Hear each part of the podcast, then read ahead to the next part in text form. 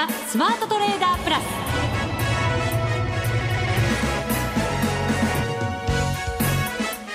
全国のリスナーの皆さんこんにちは。内田まさです。ここからの時間はザ・スマートトレーダープラスをお送りしていきます。まずはこの方にご登場いただきましょう。国際テクニカルアナリスト福永博之さんです。こんにちは。よろしくお願いします。よろしくお願いいたします、はい日経平均株価はぐいぐい上にというわけにはなかなかいきませんが、はい、今日はトピックスが高値更新銀行株のあたりがにぎわってきましたね。そうですねあのー、あとやっぱり売買高売買代金が今日結構膨らんでますので。そうなんですよね。ねですからそういうところからしてもやっぱりトピックスがですね、えー、しっかりとしてたっていうのが、まあ、日経平均引け間際にですね、うん、結果的にこうプラスにまでこうね浮上して終わったっていうところにつながっているのかなってところですよね、うん、相場の雰囲気ちょっと変わったというふうに言えるのかもしれませんね。うんそうですね。まああのこの状態で明日金曜日ですからあしっかりとしていてくれればあるいはあの引けにかけてですね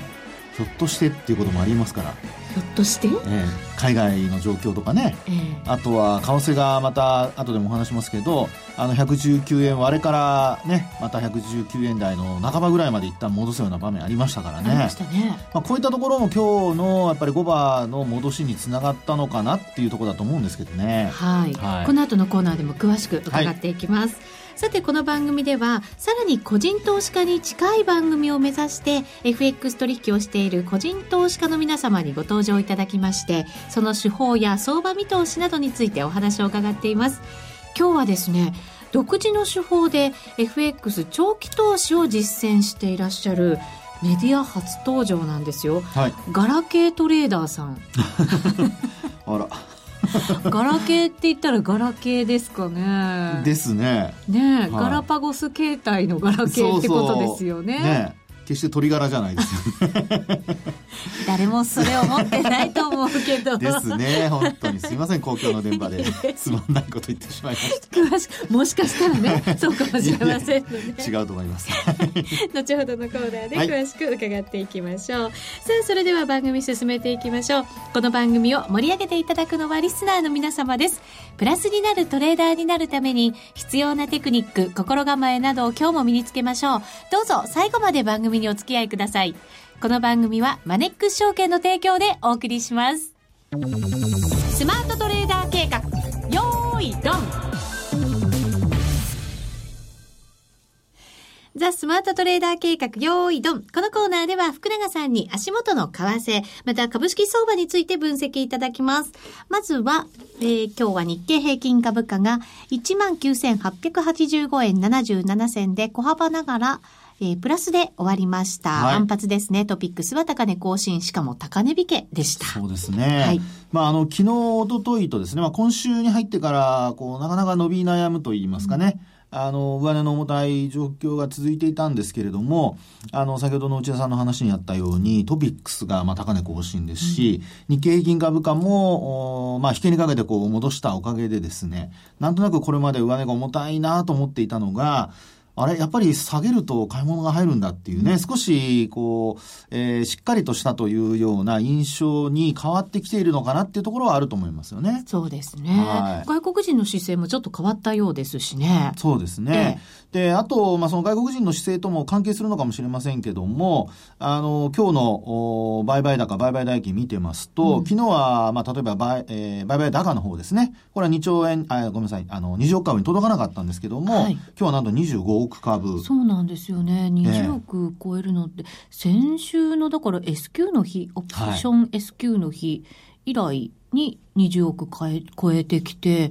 25億になると、1日以来ということですね。そうですよね。えー、ですから、まあ25億、まあ20億株の、まあ20億株台の半ばまでね、今日増えていると。で、あと、売買代金に関しても、まあ昨日が2兆3000億円だったのがですね、今日は2兆8000億円。うん、ですから、まあ、あの、下げて結構売り物が出たところは、あの、まあ、商い膨らむんだというところにつながっているとは思うんですけども、はい、あの、結果的にこう、プラスで終える中で、売買代金も売買高も、まあ、特に売買代金は2兆8000億円までいってますからね。そうなんですよね。ええこれもだから1月、あ、4月のえー1日あたり以来の水準ということになりますよね。そうですねこの時ってもう2万円目指してみたいなところの、本当そうなんですよねはい、相場でしたから。ですから、あの、昨日のその海外市場なんかの、お例えば経済指標なんか見てもですね、ニューヨーク連銀の製造業景気指数なんかは、あの、予想下回るマイナスでですね、えーやっぱりアメリカの景況感、どうもちょっとこう、もたついてるなっていう流れで、えーなおかつ円高にも朝方触れていたにもかかわらず、そうですね。えーまあ、その後、お結結果的に、まあ、ドル円も、おそれからあと、お日日経平均株価も、両方ともこう戻すような形になっていったというところですよね。ですから、まあ、あのーこの状態が、そのリスクオンという流れになっているのかどうかっていうところを見極めないと、まあ、このままついていっていいのかどうかっていうところとつながってくるんじゃないかなというふうには思うんですけどね。は今日の株式相場見てると、はい。どうなんですかね、こう今までこう放置されていたところがこう物色されているとはい。いう感じもしましたから、どうなんだろう、どうなんでしょう？あのー基本的にはですね、例えば今日なんか見てますと、やっぱりあのトピックスが高値更新したというところもあってですね、ええあの業種別で見ますと銀行株、それからあと、あの鉄鋼とかですね、うんで、なおかつ銀行株に加えて金融セクターでは保険なんかも今日はしっかりだったんですよね。あとはいその他金融なんかも上がってますし、で、このあたりを見ますと、まあ、やっぱり、あの、金融セクターで、えーまあ、国内の景況感に対する期待というのが、まあ、これまでは食品だとかね、そういった、あの、おどちらかというと、えーインバウンドって言われるその外国から来た人たちが、まあ、消費したりだとか、あるいは、こう、値上げによって利益を得られたりだとかっていうところが、まあ、小売りとか食品だとかですね、うん。まあ、そういったセクターが上がってたんですけど、はい。まあ、今日なんかは、例えばそういう食品で見ると、明治ホールディングスなんかが売られたりだとか、うん。まあ、して終わってますので、えーまあ、あーそういったこう利益確定売りの流れがある一方で、あの内田さんの話にあったように、ちょっと出遅れてるような、まあ、銀行株であったり、あるいは鉄鋼株、そういったところが支えたと。うんでなおかつ、もう一つ、こう、追加の材料があってですね、で、これは何かというと、まあ、これもまた業種別の話ですけど、あの、原油価格だとかのはい資源価格にですね、少しこう、底入れ感が出てきたっていうのが、マーケットでは少しずつ言われ始めてるんですよね。原油も昨日のニューヨークでは56ドル台。はい。久しぶりですよね。そうですね56ドル台というのは。ええはい。ですから、そういったところでですね、えー実際、こう、やっぱり今日の業種別見てみますと、あの、工業ですね、山の工業だったり、あるいは石油石炭、それからあと、えっと、卸売、商社ですね。はい。ええ。まあ、こういったところも、お結果的には、その業種別の、えーまあ、上昇率、値上がり率上位のベスト10に今言った銘柄全部入ってますから、うんうん。そこを考えますとですね、やはり、えー少し、えーそういったその資源価格の下落が止まったというところからですね、まあ、なんとなくこうリスクを取ってもっていうような、まあ市場全体の流れですけども、うん動きが出てきている可能性はあるのかなってところですよね。ああ、なるほど、はいそうすると、今まで買えなかったところをただこう、物色してるというよりは、はい。循環物色がこう効いているそうですね。という中の今日の一日。うん。それで、なおかつ、商いも膨らんでいると。うん。で、まあ、指数で見ても、結果的には、えー、ローソク足で見ると陽線ですし、えー、それも下髭の長い陽線になっちゃってますからね。うんで、あとは、あの、売買高、売買代金の増加とともに、えー、出遅れていると見られていたセクターも買われていて、うんという流れなので、うんあの、まあ、この循環物色が続いている間は、あの、まあ、指数も崩れそうで崩れないというですね。うんですから、ちょっとショート派にとっては、あのどうしようっていうですね、うんなかなか崩れないなっていう、そんな流れになってるんじゃないでしょうかね。うんはいマザーズ指数も今日で6日、あ5日続伸か。そうですね、ね。しっかりしてますもんね。ええですから、あと、ジャスダック平均もね、高いですし、ええまあ、新興市場が、これまで東証一部が難聴だった時に、マザーズが少しずつこう戻してきていたという、そういう流れも、うんあの、背景としてはですね、やっぱりマーケットがなかなか崩れそうで崩れないっていうところの、えー、ポイントになっているのかなっていうところだと思いますね。昨日お会いした個人トレーダーの方が、はい、やっぱりこうずっと新興株がお好きで、新興株のずっとこうトレードをされてたらしいんですけど、はい、こういう相場の中では日経平均がやっぱりいくら上がっても自分たちの持っている株がなかなか上がらないっていうのをやっぱりすごく実感されて、そうですね。だからやっぱり幅広くいろんなものがこうできるようになってないといけないんだななんていう話されてましたけどね。だと思いますね。で特にやっぱりあの市場感ですね、今の話にあったように、東証、えー、一部に限らず、実は二部って昨日は反落してましたけど、その前9連投なんですよね。これやっぱりトレンドが出ると強いですよね、ね指数って。ね。えー、で、まあ一方でまたその小型の世界になりますけども、やっぱりあのマザーズ指数なんか、あるいはジャスダック平均も少しずつ戻してきていたという状況でしたので、はいえー、まあそういうところを考えますと、やっぱりマーケット、あの、東証一部だけではなくて、えー、いろいろこう、広い視野でいろんな市場を見てないと、うん、えー、なかなかこう、儲けるチャンスを見つけられないというですね、はい、そんな状況になってきているってところですね。うん、さて、為替ですけれども、はい、ドル円が今、119円の35銭から36銭ぐらいですね。一旦118円台に突っ込む場面もありましたけれども、はい、それでもその後の切り返し、しっかりした感じでしたね。そうですね。えー、あの、特にやっぱり先ほども申し上げました、申し上げましたけど朝方、あの、まあ、株式市場がスタートしてちょっとしてですかね、日経平均株価がその安値をつけに行く、今日のですね、うん、えー、安値をつけに行く過程で118円の80銭台。80銭の前半、80銭割るところぐらいまでね、うん、あのー、まあ、えー、そこまで一旦下落する場面あったんですけど、そこからですよね、切り返したのが。はい。で、これが実際にあの、まあ、昨日の、えー、まあ、ニューヨーク、あるいは、まあ、ヨーロッパでの安値というところでしたので、うん、そこまで行って、えー、安値を割らずに切り返してきたっていう、うん、そんな流れだったみたいですよね。はい。で、そこから、あの、まあ、あの、チャートをご覧になっている方、例えば、あの、まあ、1分とかそんなのだと短いので、30分とか1時間足ご覧いただきますと、うんちょうど今、あの、ダブルボトムを形成してですね、はいえー、上の方にこう、戻りを試そうとしているという、そんな流れになってきてますよね。しかも今日のその安いところからは、下髭ずっと長い感じの、はい、ローソク足ですよね。えー、ですね、えー、ですから、この状態で、あの、昨日の終値で考えますと、75日線割り込んでいたので、あれこれちょっと下になんか抜けそうなのかなというふうに、うん、えー、心配してたんですけども、トレンドが崩れるのかなと。はい。ところが、まあ、持ち合いのその相場っていうんですかね。えー、結果的にはまた今日も、あの、日中の東京マーケットでは戻しているという流れになってますので、うん、えー、まあ、そのあたりの118円の後半、まあ、これは割り込まずにですね、えー、なんとか戻してきていると。ですから、これトレードしている人が、あの、なんていうんですかね、あの、自信を持って、あの、割らなければ買うとか、あるいは上に抜けなければ売るとかですね。そういう、その、利益確定だとかエントリーのタイミング、これをしっかりうまく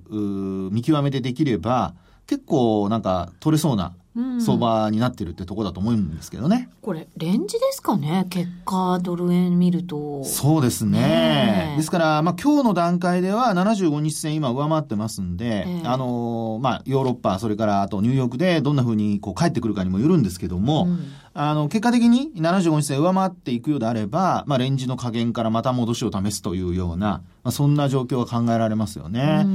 ただ、いろいろ、あの、今晩、明日と、やっぱりアメリカの方では経済指標の発表がありますね。はい、えー、フィラデルフィア連銀なんかの指標もあったり、あるいはミシガン大の消費者態度指数、うん、消費者信頼感指数とかですね。まあ、そういった、あの、経済指標の発表もありますよね。はい、で、これら、特にあの、4月のデータになりますので、あの、2月3月までは、あの、いろいろこう言われていたのは、まあ、寒波の影響だとかね、えー、前回の雇用統計3月非常に悪かったですけども、まあ、そういったことが言われてたわけですが、まあ、今回、えー、4月のデータ、ニューヨーク連銀は悪かったので、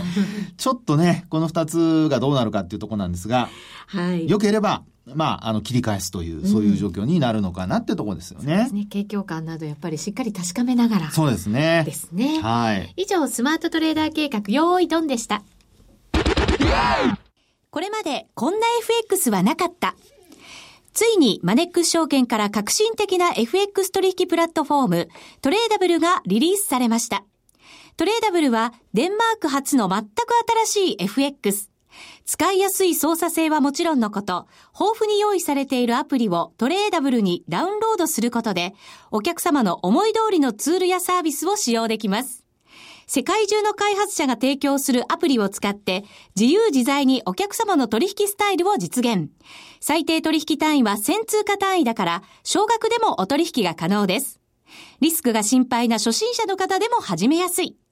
また、米ドル円やユーロ円などの主要通貨から、高金利通貨の5ドル円や南アフリカランドまで、豊富な13種類の通貨ペアを取り扱っています。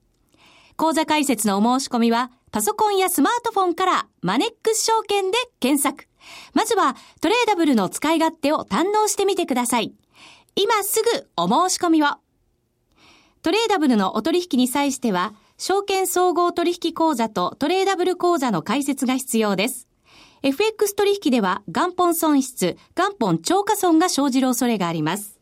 お取引の前には、当社ウェブサイトに記載の契約締結前交付書面などを必ずお読みください。マネックス証券株式会社金融商品取引業者関東財務局長金賞第165号。ザ・スマートトレーダープラス。今週のハイライト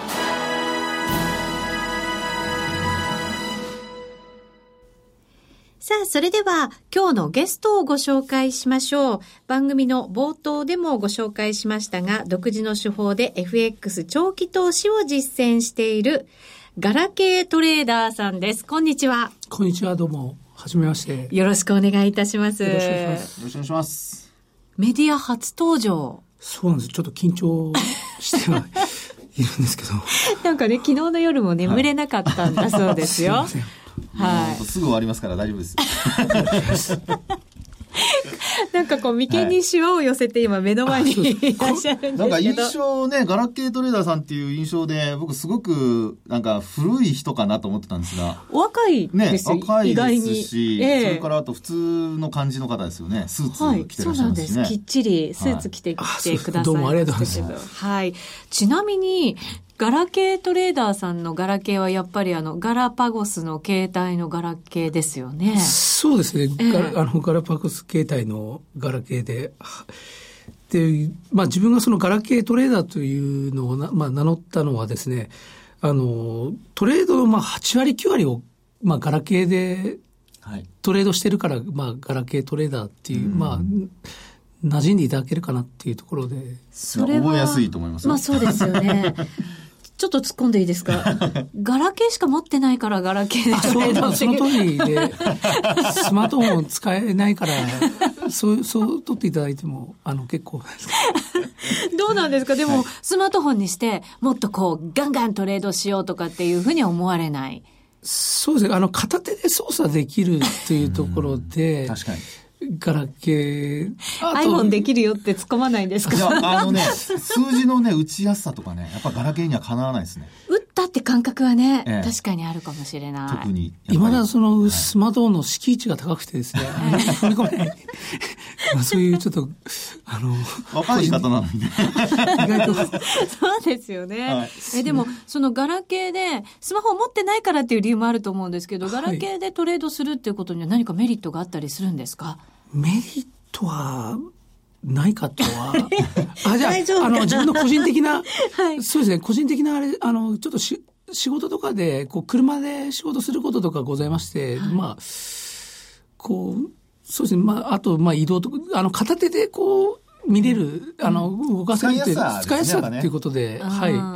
あとは、その短期でトレードするというよりは、長期でやられることの方が多いというふうに伺ったので、そうです、まあ、そういうなんかこう、ガラケーだとのんびりできるっていうメリットはありそうな気がするんですけど。はい。あの、まあ、ガラケー、スキャルピングというのはちょっとや、あの、僕やらないので、はい、あの、デイトレはやってるんですけど、まあ、あの、ハイブリッと長期で、まあ、主を、メインをあの長期投資としてですね、はい、まあ、あの、デイトレから長期でこうやってるということで、まあ、あの、そこまで必要、その、うん、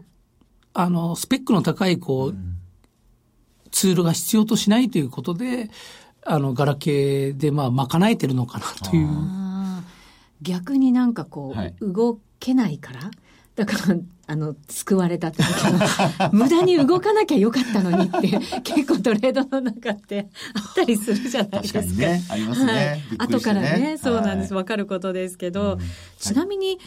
長期で投資をされているということですけど、はい、FX だとどれぐらいが長期って言えるんですかね？長期はですね、あの、まあ、ね、もう年をまたぐような年、あの、ポジションにもよるんですけど、はい、あの、ポジションによっては、まあ、年単位でもう持ち続けてる。基本は高金利通貨で取引してますので、はい、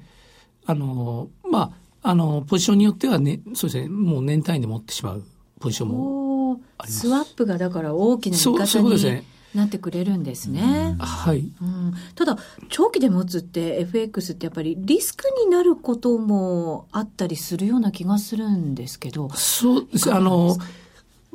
自分の場合ですね、あの、買いメイン、まあ買いがメインであるんですけど、はい、あの、売りも入れてってですね、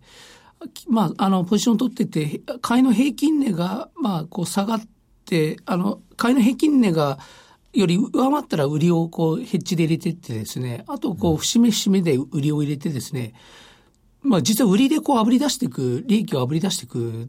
というところも、あとスワップ金利で、メインはですね、その再起で狙うというよりも、もう、グロスで見て、まあ大きいこうボックスで見てですね、戻ってきた時のその金利で、金利というのは間違いなく約束された、まあ政策金利ってあの変わることはございますけど、はい。あの、まあ、金利で取ろうというところと、あとは、まあ、あの、こう、売りでヘッジしてというところで、はい、あと、まあ、レバレッジにつきましても10倍。あ、低く、そうですね、10倍前後でやっています。今の話ですと、やっぱり、あの、為替の特徴が多分、うん、あの、あってですね、それで、えー、あの、まあ、えー、そういった手法をされてるんだと思うんですけど、うん、まあ、どういうことかというと、例えば、あの、為替ってこう上下するじゃないですか。はい、で、今の、あの、ガラケートレーダーさんの話にあったように、あの、戻ってくる。要するに、あの、買い値が下がっていったとしても、あの、今、含み損になってるわけですね。はい、一方で、ショートしてて、でそこで、まあ、今お話あったように、こう、利益を多分、どっかで出して、で、そこの利益が出たら、その分が、要するに保証金に乗るわけじゃないですか。うん、そこで今度戻ってくると、まあ、買い値のとこまで戻ってきたら、結果的にはゼロなんですけど、ショートした分の利益と、うん、あとそれからスワップ分、うん、その分が利益になるという、そういうふうなやり方っていうことなんですかね。そうですね。うん、両、両立て、はいっていうのとまたイメージが違うんですか？どうなんですか、ね。両立てでいいんですあの、最初から両立てではないんですけど、ね、最初から両立てじゃないヘッジ両立て、まあリスクヘッジの両立てということで。はいはい、に両立てが発生するっていう、そういう形なんですね。はい、今お話がなってるずっと両立てってわけじゃないんですね。ずっと両立てだと、多分今ですとですね、高金利通貨って、もらうスワップよりも払うスワップの方が高くなっちゃうんですよ。ああ、なるほど。そうですよね。そうです、そうです。ですからもう常に損しちゃう状態になるので、えー、まあ今のお話伺ってて、私も最初は内田さんと同じように、両立てだったら、これね、今お話したように払う方が増えちゃうから、まずいんじゃないかと思ったんですけど、一時的なヘッジで、で、えー、やるのであれば、まあ基本、あの、戻ってくれば、その分、ヘッジを外しちゃいますから。そうですね。それで中長期っていうことなんですかね。あとですね、はい、売りのその含み損、あの、まあ、逆スパ、スワップ、あの、スワップの支払い分もですね、あの、決済、まあ、差し値で大体こう打つんですけど、あの、その売りのまあ含み、逆スワップ分もですね、差し引いった上でのこれ含み益が出るように売りも決済入れてきますので、そうすると自動的に。少なくするってことなんですね、売りの方の。そうですね。まあ削ってってですね、はい、こう炙り出して、まあ利益が出たところで炙り出してきまして、うん、で、あとそのマイナススワップ分もこうい、あの差し引いてプラスになるようにこう決済してきますので、はい、結果、まあそちらでもうじゃ細かい話で若干まあ利益、まあプラマイゼロで、あとは、あの、買いの平均値はそのスワップ分どんどん下がってきますし、まあその利益が出てきますので、まあそちらで取れるということで、今の手法でいくと一番、まあ、僕が考えて怖いのはトレンドが発生した時怖いですよね。はい、そうです。レンジだとすごく有効な感じはするんですけど。はい。トレンドが出たらどうするんですか？トレンドが、あの、基本はですね、あの、買いが頭出しですので、売り、売りは、あの、買いがメインで、まあ、売りはその買いの枚数より少ない枚数で入れますので、はい、あの、トレンドが出た時もですね、まあ、上がろうが下がろうが買いがメインですので、で売り、あの、売りが、まあ、仮にじゃあ上がった時に、じゃあ売りが削れなくなるじゃないかっていう、そういうリスクかと思うんですけど、はい、もうそれはそれで持ったままでですね、あの、もうそれまで持ち続ける。利益が出るまではい。もう長期。そうすると常にどっちかのポジションがあって、はい、ポジションがゼロになることはないっていう感じ、ね、ポジション、そうですね。ただ買いが、売りが買いを勝ることはないということですね。あの、ガラケートレーダーさんはお金持ちですか、はい、結構な。あの、ある程度、あの、一般で、ちょっと自分はまあ今回初めてこういうあれなんですけど、まあ一般、そうですね、あの、かなりこう余裕を見た投資は、あくまでその、金利を狙った手法ですので、はい、はい、あの、うんまあ、お金持ちと言われますと、ちょっと。ポジションがね、大きくなるようなイメージがあって、はい、そうですね。ポジションかなり、そうですね。で、あと余裕を見てますので、うんで、まあ、10倍前後というのもですね、あの、いざ、はい、あの、相場がこう、まあ、大相場になった時に、10倍ですと計算しやすいのでっていうことで、大体、まあ、10、10倍にしてるというところもあるんですけど今の手法って実はですねあのデルタヘッジっていうやり方があるんですよ。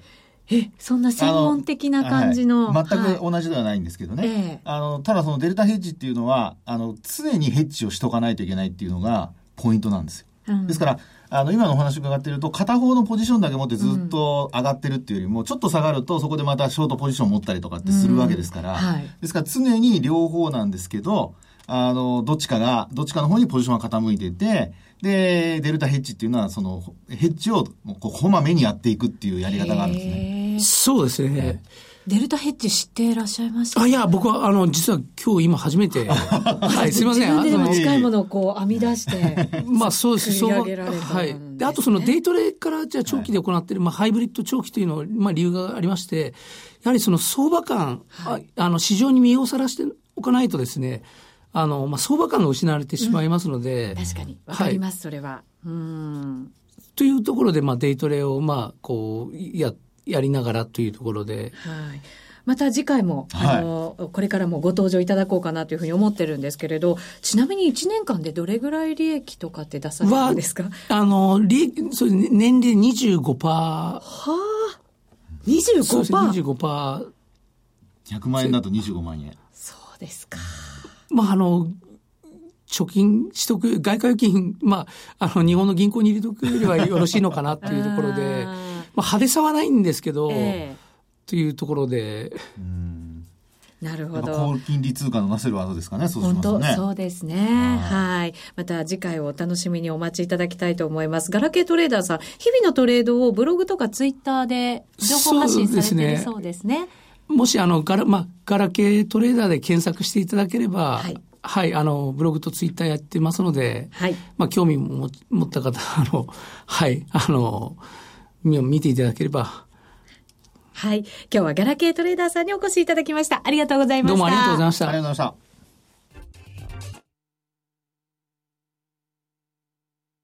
さて、ここからはみんなで参加今週のミッションです。トレーダブルでもっと楽しい FX を題して、と題してこのコーナーお送りしていますけれども、実はですね、えー、マネックス証券で、その、えー、トレーダブルを使いまして、ダービーが始まる予定なんですね。はい、こちらまだまだあの、他のところではですね、発表されておりませんので、先行してこの番組で発表と